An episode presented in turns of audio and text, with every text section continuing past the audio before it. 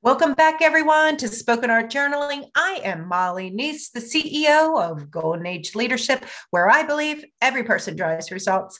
And gold doesn't always mean dollars, and it certainly doesn't always make sense. So here we go, season four.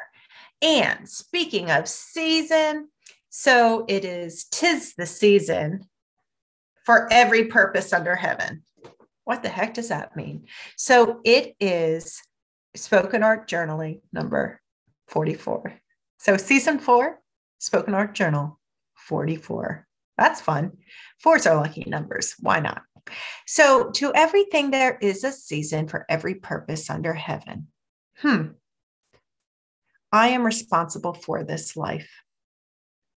Wow, that just got heavy. It's so much easier to blame someone else for something. Hmm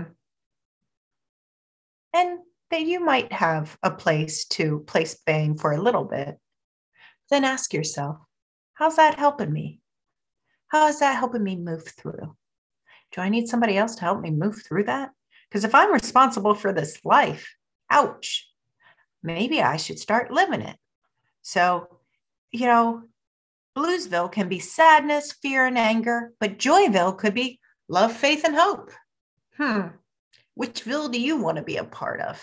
And believe me, I find myself in Bluesville. I mean, you're watching these and listening to these, and you're probably like, sure, Molly. Oh, sure. You know, do I get less frequent these emotions? Sure, I do that too. But allow yourself to feel them. But it's important to know also how to move through them. So, moving through them, this is what we're going to do to get mining. So everything that up until this point has been somewhat structured. Today is going to be free flow journaling.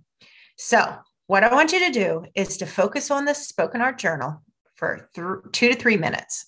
You're just going to sit there and you're going to be quiet for two or three minutes. I mean, if you need to put music in the background or something, just because sometimes music helps people focus more. So, whatever you need to do to get in the zone, that's what I want you to do. So I want you to focus on the spoken art journal for two to three minutes. But then after focusing, I just want you to write down some of the thoughts that came to mind and then ask yourself the question what now? Hmm. What now? That is an unhooking, self coaching question that I practice frequently. When I get stuck or I might be feeling a little funky. This is what I do. Yes, journal a little bit. You can look at this because it is laser focused on Bluesville and Joysville, right? And it's like, what do I want more of? Well, I, me personally, I'd rather have less Bluesville um, because that kind of keeps me in an icky place and a place where I really don't find a lot of love and light. So I prefer to live in Joyville so then to get me out, I say, What now? Because that unsticks you. What now? It might be call a friend, call a therapist, call whatever, your, your lifeline, right? Who is it that helps you be that sounding board, right? So, what now? It might go out and walk around the block. It might go spend time with your fur baby right? You know, what are these things that bring you joy? My husband, he likes gardening, you know, getting his hand in the soil.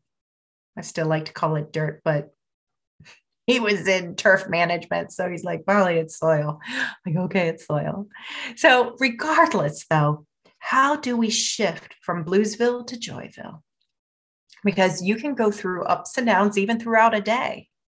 How are you going to be equipped to ask yourself, what now? All right, everybody, you know the drill. Peace, love, and joy. Make it a great day and stay golden.